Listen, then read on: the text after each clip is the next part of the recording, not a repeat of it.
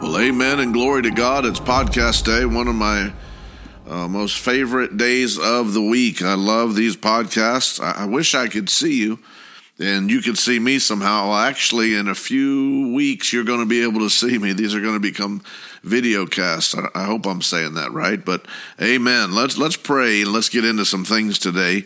Lord, we thank you for the opportunity to preach, teach, prophesy, and to help your people. I pray this today, Lord. May we have ears to hear, eyes to see, and may there be an anointing on my life to impart your word in Jesus' mighty name. Now, I pray this over you.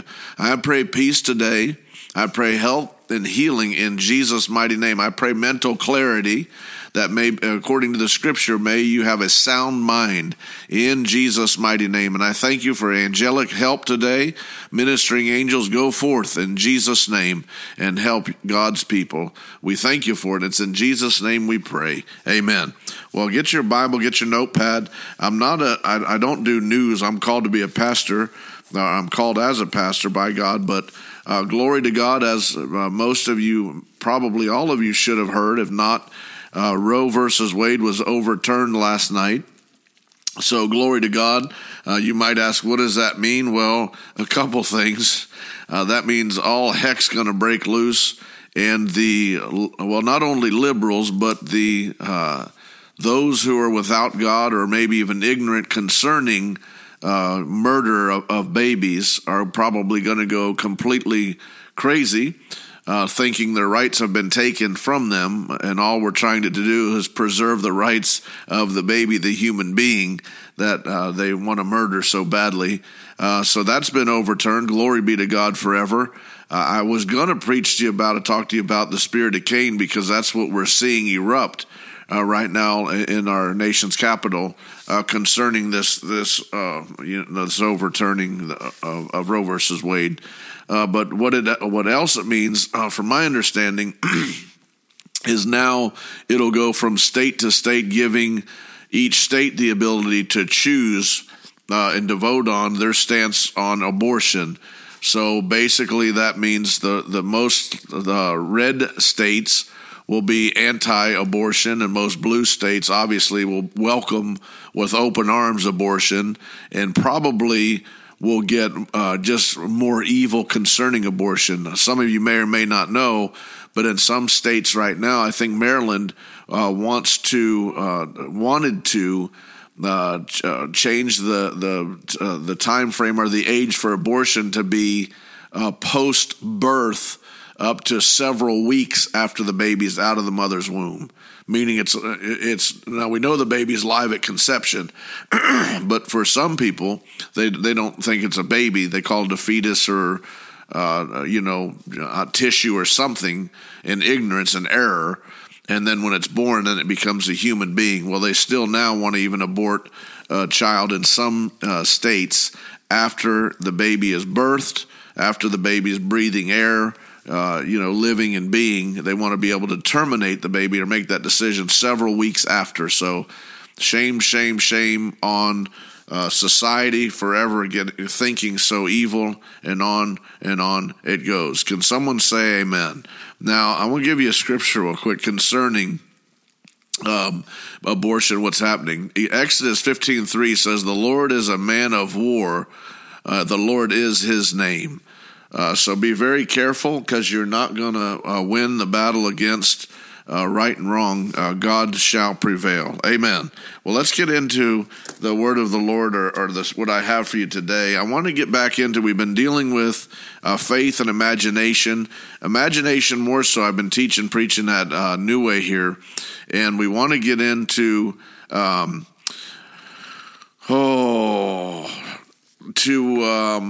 the imagination part here on the podcast, because it is a part of faith, and it is a high spiritual part. It's part of your spirituality, to be able to see in another realm. That takes your spirit to see in another realm. It takes your spirit to perceive in another realm.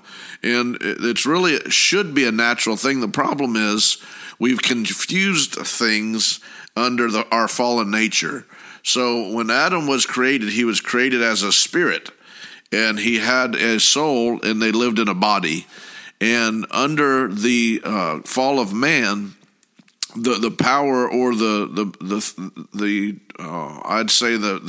being itself was confused, and we started putting more attention or more weight on the soul of man, because that's the sinful part, or that's what makes you. Without the spirit, you have no parameters.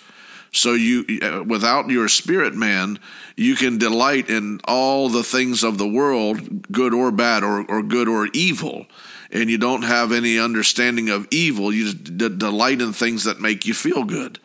Well, that wasn't the intent of God. The intent of God, that man was created a spirit. He gave man a soul, which was his mind, will, volition, opinions, desires, likes, dislikes, the individuality of a person, we could say, as their soul. And then he gave them a body so that they could rule and reign here on earth physically.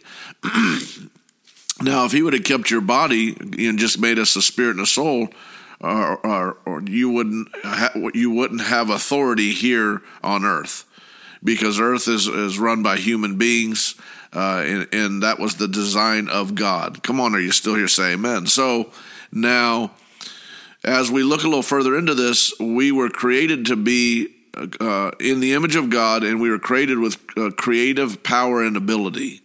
But our creative power and ability comes in the spirit realm, and it comes from, or it is increased as man sees beyond this world into the heavenlies, the kingdom of God, and sees the promises of God, sees the ability of God, and sees within their kingdom. That's the highest authority. In the spirit, man now can grab a hold of, in the spirit, with spiritual eyes, spiritual ears, and pull down or manifest the promises of God from the unseen realm, the invisible realm, which it's not invisible, it's only invisible to the naked eye or to the flesh eye. But it's very clear and vivid in the spirit realm as you begin to see, hone this skill to see beyond, or to see with your spirit's eye. So imagination is extremely important. Within these services at New Way Church here in Palm Coast that we've been dealing with the last several weeks, that you can do nothing without your imagination. You have no memory without your imagination. You can't reflect on the past without your imagination. You can't, like I went through a little drill on Sunday with one of our elders, Randy, a dear friend of mine. And I said, Randy, how many windows in your house? How many doors are in your house? What color is your house? Well, what happens in your being when you're asked that question is immediately the eyes of your imagination go back into the past, allow you to go and walk through your house even though you're not there, and see every door and see the color and see every window. But if you extract the imagination, or you separate yourself from the imagination, you can't see those things.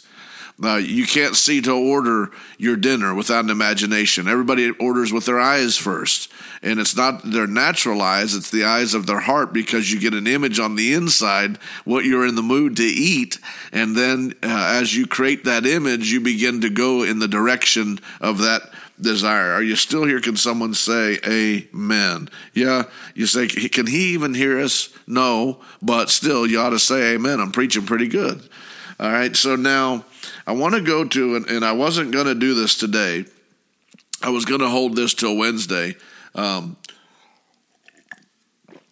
I'm going to share it with you today, a vision I had the other day, and then I'll preach about it on Wednesday as well. So those of you who listen to the podcast and come to church, you can double dip.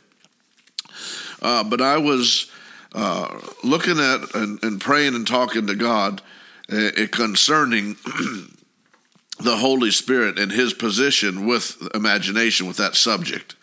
And the Lord began to speak to me very clearly. And I'll kind of give you our conversation. And if you don't have conversations with God in the spirit realm, I'll tell you the best way to do is you pray, pray, and let the Holy Spirit lead you, and then read the scripture. And as you read the scripture, that can be God talking to you, but then you'll get to a place where it's not an audible voice, but he speaks to your spirit. So when you pray or ask God or converse with God, God responds. So you just get to a place in maturity where you can hear God's voice clearer. But anyhow, so I was talking to God about imagination, about different things, about the Holy Spirit's part. Now we have Scripture. Let me give you some Scripture.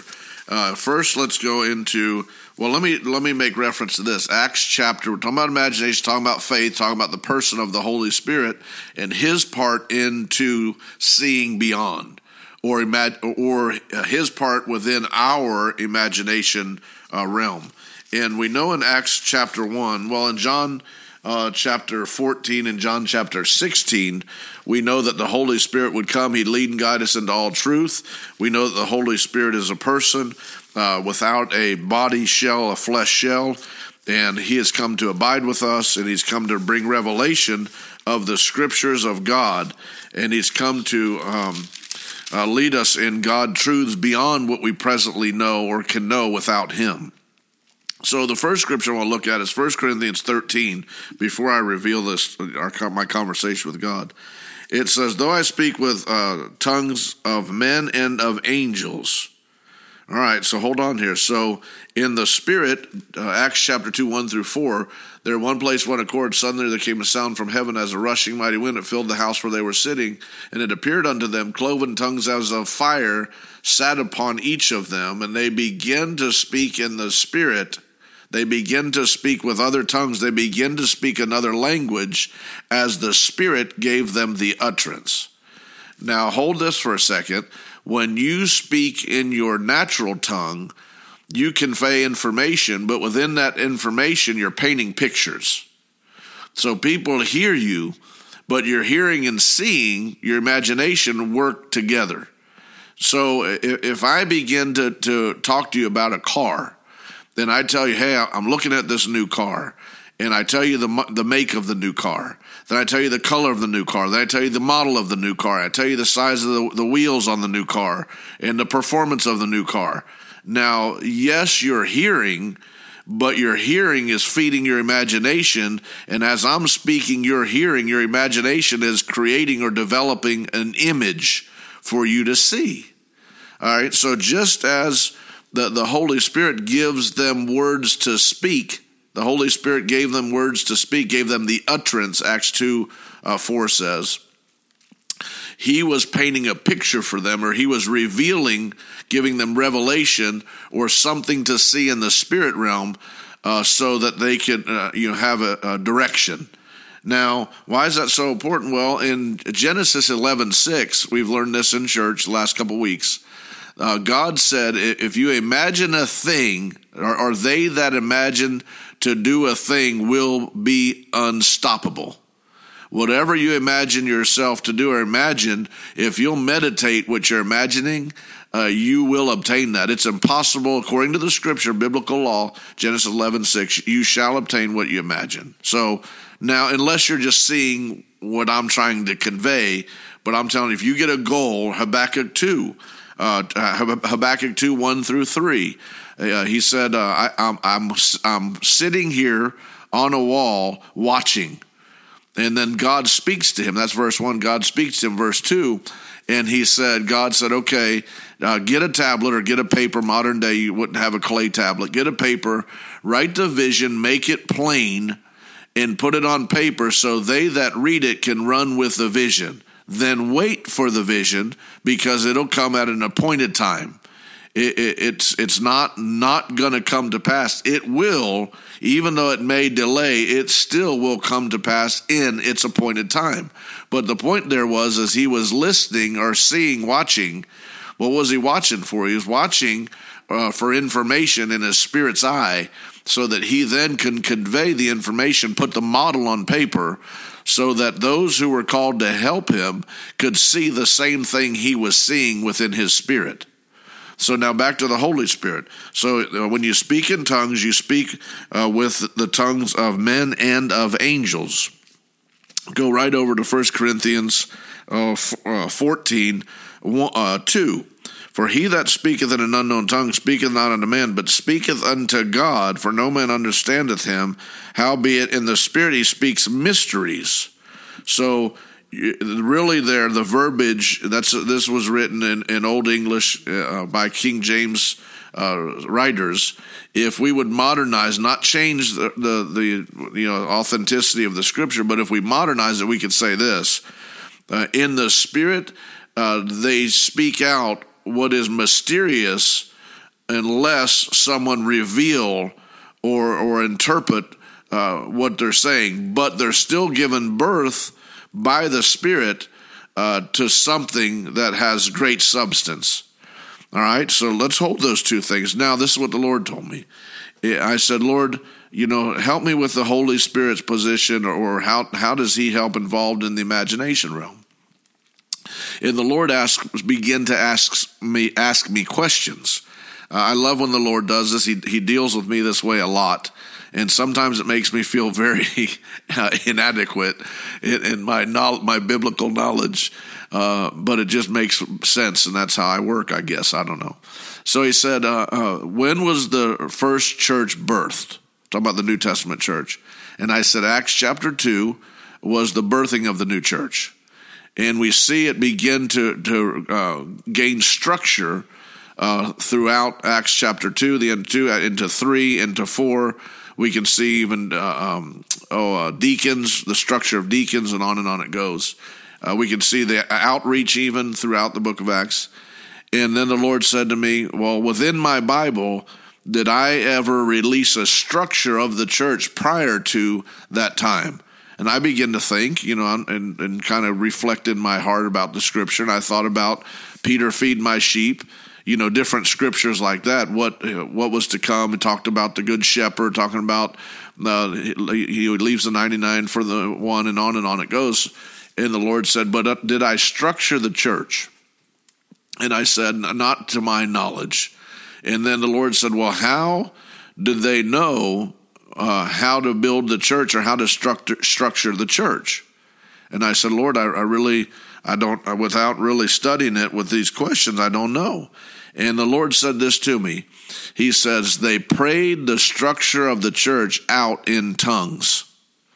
Now, that might not blow you away, but I got so much revelation concerning what he said to me there. They prayed it out in tongues. Now, if you think about this, they received the baptism of the Holy Ghost, Acts 2, 1 through 4, immediately. Now, they didn't stop praying in tongues. They didn't have a singular utterance, and that was the end of it. That was the beginning. That was when the Holy Spirit came, and that's when Joel prophesied that he's going to pour out the Spirit upon all flesh. The church was birthed. Well, he didn't retract the Spirit after they prayed in tongues. That was just the beginning of the Holy Spirit's dispensation, this final dispensation, the new covenant which we are living in. So then the Lord spoke to me a little further, and he said, as they prayed in tongues, I began to show them the mysteries that were locked up until they prayed this out, but the mystery became now a revelation, or it took on understanding or an image. And as they prayed in tongues, they begin to pray out the desire, because when you pray in tongues, you speaketh unto God, and the Holy Spirit gives you the words to speak. Come on, are you here? And you're speaking a higher level of language in the Spirit than you are on earth. Now, on the earth, as a Christian, we're conveying from the Spirit in our natural language, English. We're conveying in with the flesh what we hear in our spirit, but the spirit language is greater than our natural language, unless you need to convey something in English. Come on now, say amen to that. Even Paul said, if you pray in an unknown tongue and you don't have the understanding, it's not fruitful for them to hear it. It only becomes fruitful with the manifestation or with the revelation or the utterance of it in the known language. But these men begin to pray out. Come on, I hope you're gaining revelation on this as I'm speaking. But these men begin to pray out what God desired and how God wanted the church structured by the Spirit. So the Spirit gave them insight to what God wanted to see. Come on, that's pretty powerful. And my point is here is as we pray in tongues, we begin to pray within the creative language of heaven. And as we pray in tongues, in our spirit, we create images beyond our own ability. Are you still here? Can someone say amen to this? Now let's go to Hebrews 1 in the last few minutes together. Oh, glory to God. I hope I'm helping somebody. I'm going to get to the point. Well, I'll cut to the chase. You need to pray in tongues. You need to pray in tongues like never before. We need to pray in other tongues like never before. We should have been. Paul even said, I pray in tongues more than you all. But then he did say, but in an assembly, come on now, he'd pray in his natural language, or he said to pray in tongues, but rather to prophesy. Well, prophecy would be a tongue and interpretation of tongue, and the only reason the interpretation is important is because the hearer can gain the revelation or the information of what was of the mystery that was prayed in the tongue. Why? So that they can get a picture of it. Try to do something today. Try to go to lunch and try to shut your imagination off before you order, as you order, and before your food comes. It's impossible. Some of you, if you're hungry enough, you begin to salivate before your food gets there because your imagination is so vivid and keen that you're already waiting on that bite because you've created such an image of what's to come, and you've told your belly how it tastes, and you taste it before you even taste it. Come on now, I'm preaching pretty good. Hebrews chapter 1, verse 5. It says, I think I'm in verse 5. I'm going to do 2:5. Hebrews 2:5. It says, for the angels he hath not put in subjection the world to come, wherefore we speak. But one in a certain place testified, saying, what is man that thou art mindful of him? Or the son of man that thou visiteth him? Thou hast made him a little lower than the angels, thou crownest him with glory and honor, and didst set him over the works of thy hand. Thou hast put all things in subjection under his feet. For in that he put in subjection under him, he left nothing that is not put under him. But now we see not yet all things put under him. Now, and it goes on to tell you that Jesus, in verse 9, but Jesus, who was made a little lower than the angels for the suffering of the death, crowned with glory and honor, that he by the grace of God should taste death for every man. Now, lower means we're limited in a flesh body, and angels are unlimited as a spirit. But we're not lower like lesser. Come on, are you here? Say amen. But the point I want to get is that an angel said, what is a man? They couldn't figure it out. What is a man that God gave him this authority and this ability to create, to recreate, to see beyond, to imagine, to confess or declare a thing into existence? See, this is natural for us, or is becoming. For angels, this is not natural. Angels are ministering spirits. So angels can't operate within the same function or operation that we do in faith. Angels hear our word or hear a commandment of God and they obey it. They hear our word and they go to work with our word to confirm it, or try to help our word come to pass. That's a ministering spirit. Or they fight, warring angels on our behalf. But they have not been given the ability that a human being has been given, created in God's image. The angel's not created in God's image. The human was created in God's image with the ability to imagine, with the ability to operate in the highest authority, with the ability to manifest things from heaven, to see beyond. Come on now, to rule and reign with words. This is a high authority and a high ability that God has given the believer. Pray in tongues now. Back to this as we close. What happens when I pray in tongues? Well, you pray in the authority, because we know that in Acts 1:8, it says, wait till you've been endued with power from on high. So we gain power. And dunamis, this was creative and recreative, dynamic dynamite power, like an explosive power, like a boom. That's what the Holy Spirit within you, it's just a boom, boom, boom. It's just a dynamic power.